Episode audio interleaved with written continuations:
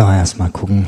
Ich habe zwar keine Sehhilfe, also brauche keine Brille, aber ich habe mir eine Sehhilfe mitgebracht. Ich will mal gucken, wen bin ich denn alles hier so?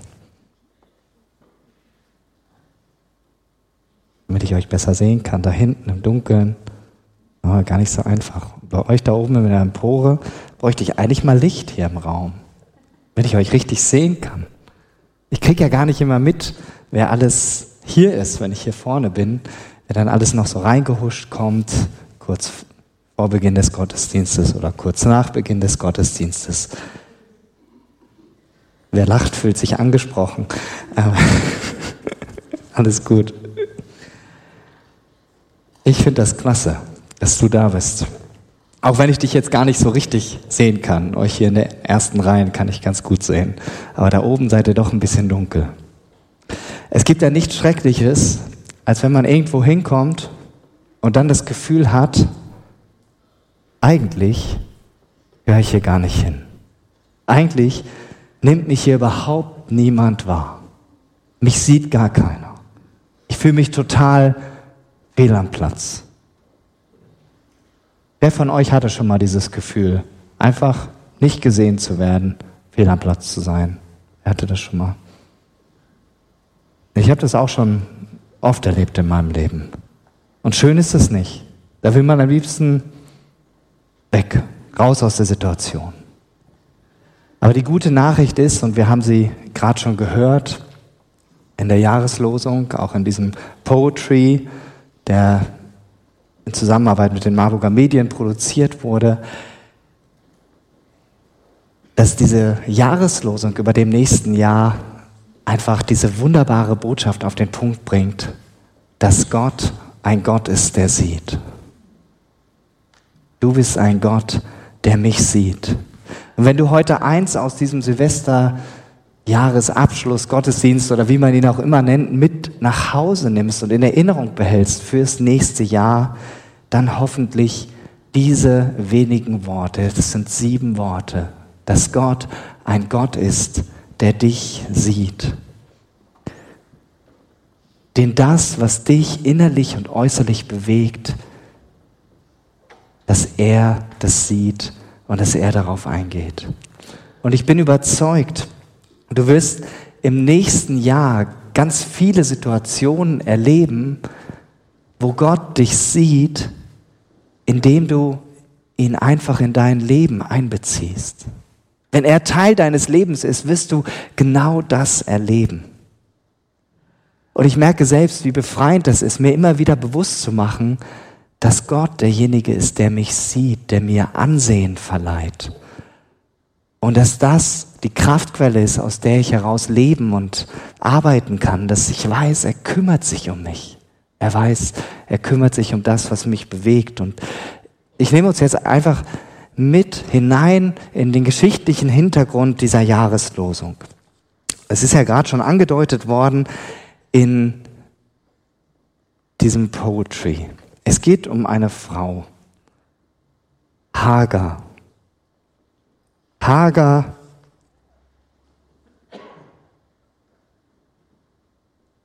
ist eigentlich eine Randfigur. Nicht besonders viel erwähnt in der Bibel. Und doch stammt von ihr diese Jahreslosung, du bist ein Gott, der mich sieht. Wer war sie? Sie war eine Sklavin, die Sklavin von Sarai. Sarai war die Frau von Abram. Abram, sagt dir vielleicht nichts, Abram bekam später den Namen Abraham und Sarai wurde zu Sarah. Da klingelt es vielleicht schon eher. Und Abraham und Sarai waren von Gott berufen worden. Abraham hatte eine Verheißung von Gott bekommen, dass er einmal so viele Nachkommen haben wird wie die Sterne am Himmel und wie Sandkörner am Meer. Doch seine Frau und er warteten jetzt schon zehn Jahre darauf, dass sich diese Verheißung von Gott erfüllte. Und dann kam noch, gab es noch ein Problem. Sarai konnte nicht schwanger werden konnte keine Kinder kriegen. sie fühlte sich von Gott im Stich gelassen. Da war diese Verheißung, aber die Erfüllung, die stand noch aus. Und aus menschlicher Sicht Wie sollte das gehen? Also überlegte sich Sarai, wie kann ich dem Ganzen ein bisschen auf die Sprünge helfen? Sie hatte eine ägyptische Magd oder Sklavin, Hagar. Und wie das damals üblich war, da konnten Männer noch mehrere Frauen haben, heute im Orient ja immer noch möglich und vielfach äh, geübt.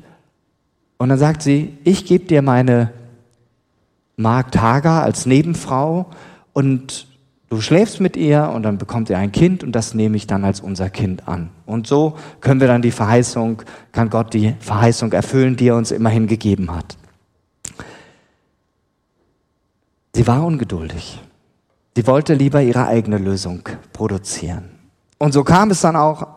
Abraham hat sich darauf eingelassen, nahm Hagar zur Nebenfrau und es geschah, wie es kommen musste. Beiden schliefen miteinander. Hagar wurde schwanger. Und auf einmal merkte sie, oh, ich bin gar nicht mehr die unbedeutende Magd. Ich bekomme jetzt ein Kind von dem Mann meiner Herrin. Und sie hat angefangen, auf Sarai herabzusehen. Und Sarai tat das im Herzen weh, dass sie merkte, jetzt bekommt die ein Kind und ich kann kein Kind kriegen. Und sie geht zu Abraham und sagt, jetzt sieht die verächtlich auf mich herab, weil sie jetzt ein Kind bekommt und ich kann keins kriegen.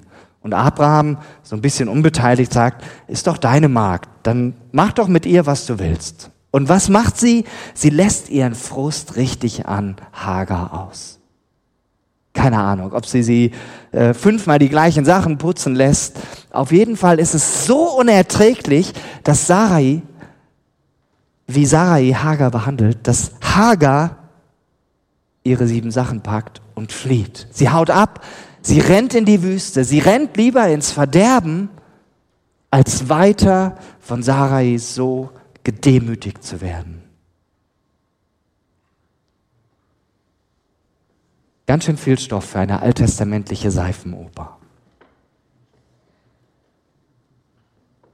Und damit haben wir die Vorgeschichte, wie es zu diesem Satz kommt. Und jetzt befinden wir uns quasi in der Wüste.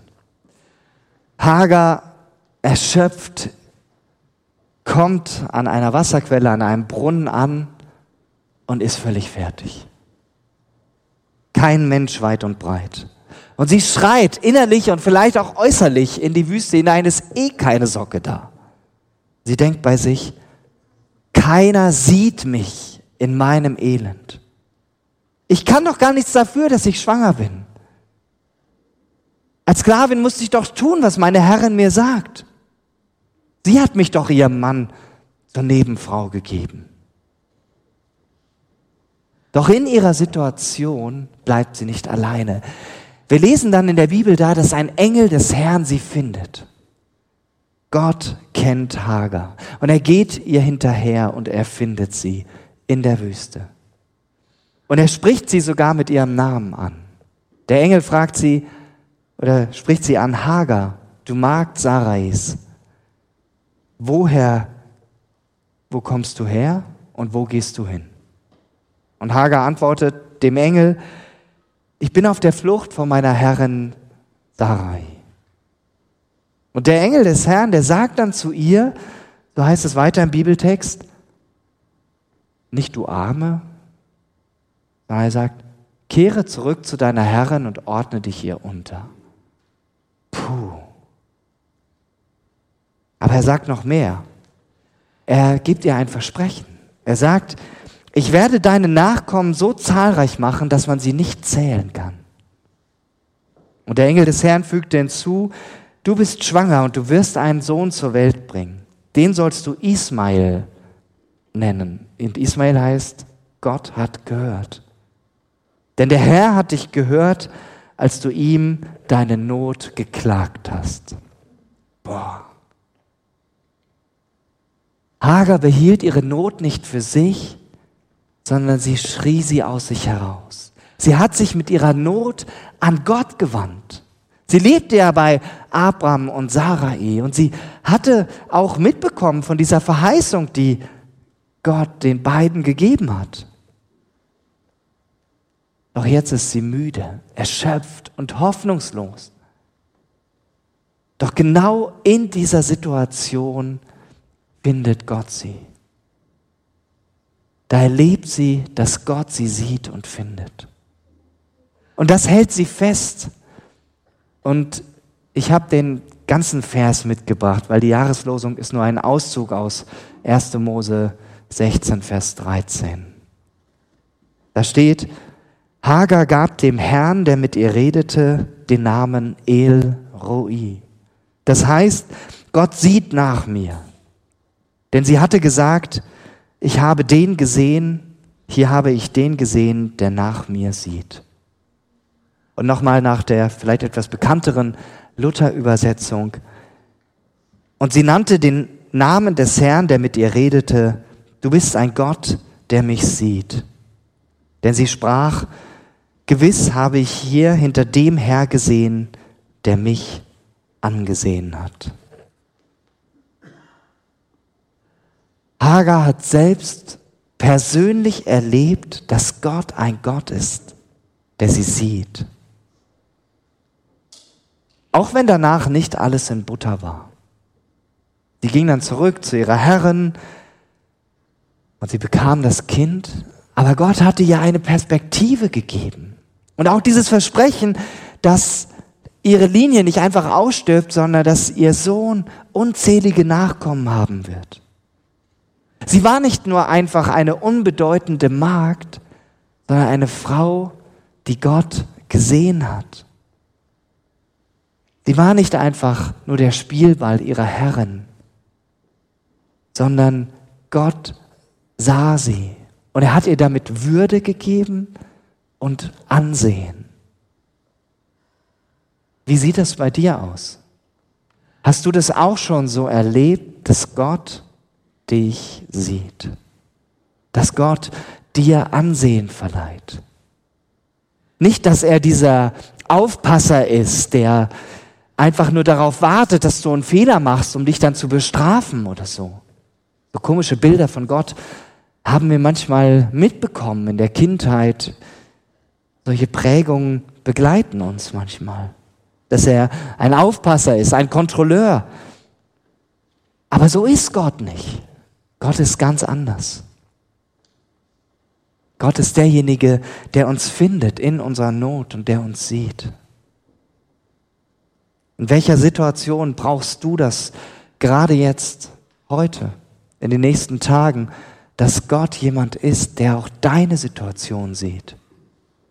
In welcher Wüste befindest du dich zurzeit? Für welche Situation brauchst du einen Ausweg, wo du keinen mehr siehst. Warum frage ich das?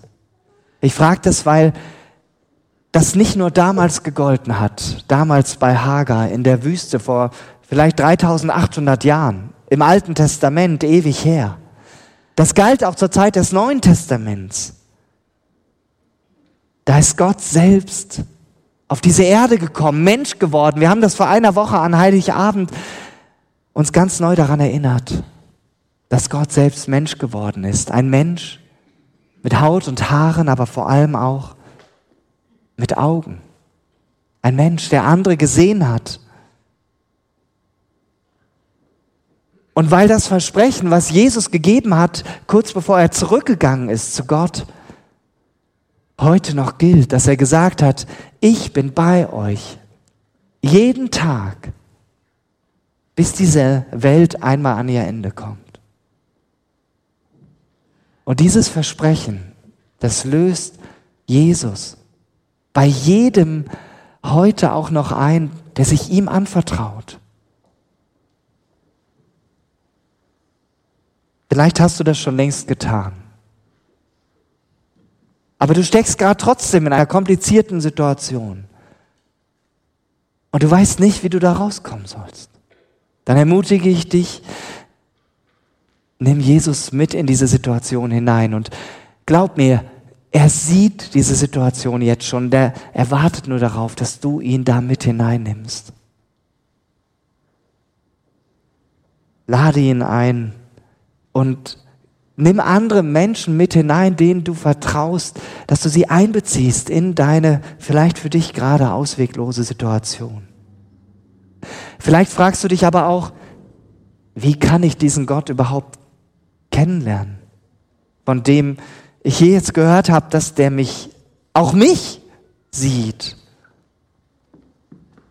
Dann lade ich dich ein, dass du dir heute noch eine Person suchst, hier gibt es genügend davon im Raum, die dir erklärt, was das bedeutet, sich diesem Gott anzuvertrauen und sich seiner Leitung anzuvertrauen. Du kannst auch gerne nach dem Gottesdienst auf mich zukommen und dann sprechen wir darüber.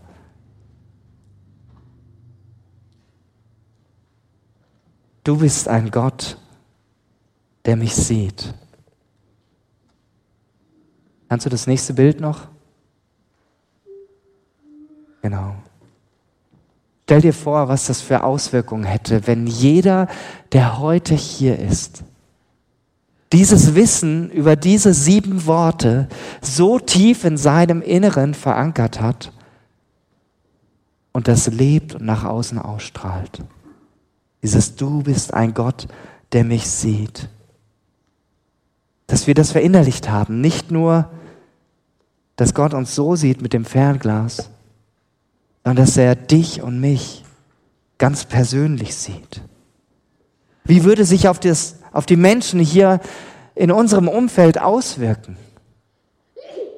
Sie würden sich auf einmal wundern, warum wir trotz der Probleme und Schwierigkeiten, die wir im Alltag haben, so zuversichtlich nach vorne schauen. Sie würden uns fragen, was wir denn genommen hätten, dass wir so fröhlich darüber sprechen, wie Gott sich treu in unserem Leben an unsere Seite stellt, obwohl wir große Schwierigkeiten erleben. Und sie würden nachfragen, wie man auch so gelassen sein kann und was man dafür tun muss.